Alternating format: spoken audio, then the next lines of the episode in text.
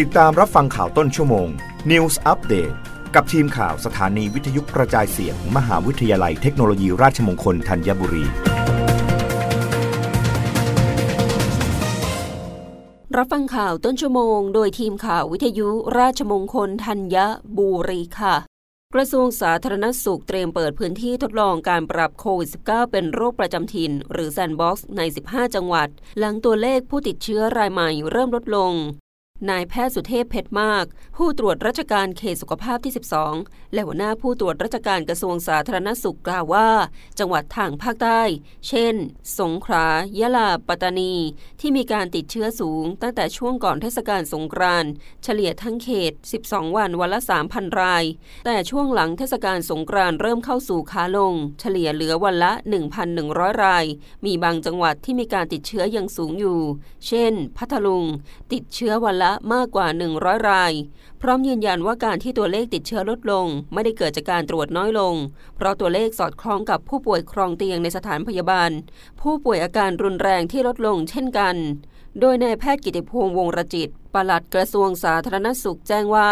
ตอนนี้มี 15 จังหวัดที่สนใจ และมีความพร้อมเป็นพื้นที่ sandbox ซึ่งกรมควบคุมโรคได้ทำหลักเกณฑ์เสร็จแล้ว จากนี้จะต้องหารือกันในที่ประชุม EOC ของกระทรวงสาธารณสุขอีกครั้งก่อน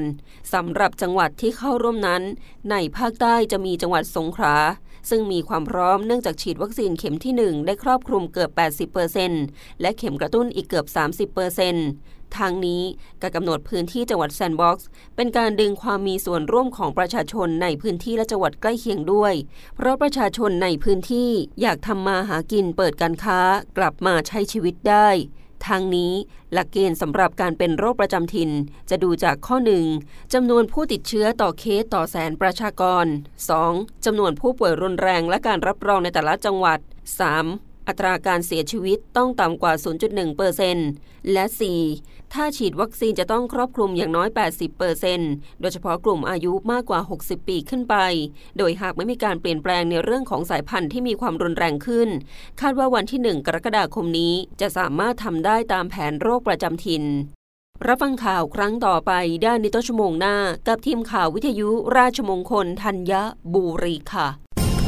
รับฟังข่าวต้นชั่วโมง News Update ครั้งต่อไป กับทีมข่าวสถานีวิทยุกระจายเสียง มหาวิทยาลัยเทคโนโลยีราชมงคลธัญบุรี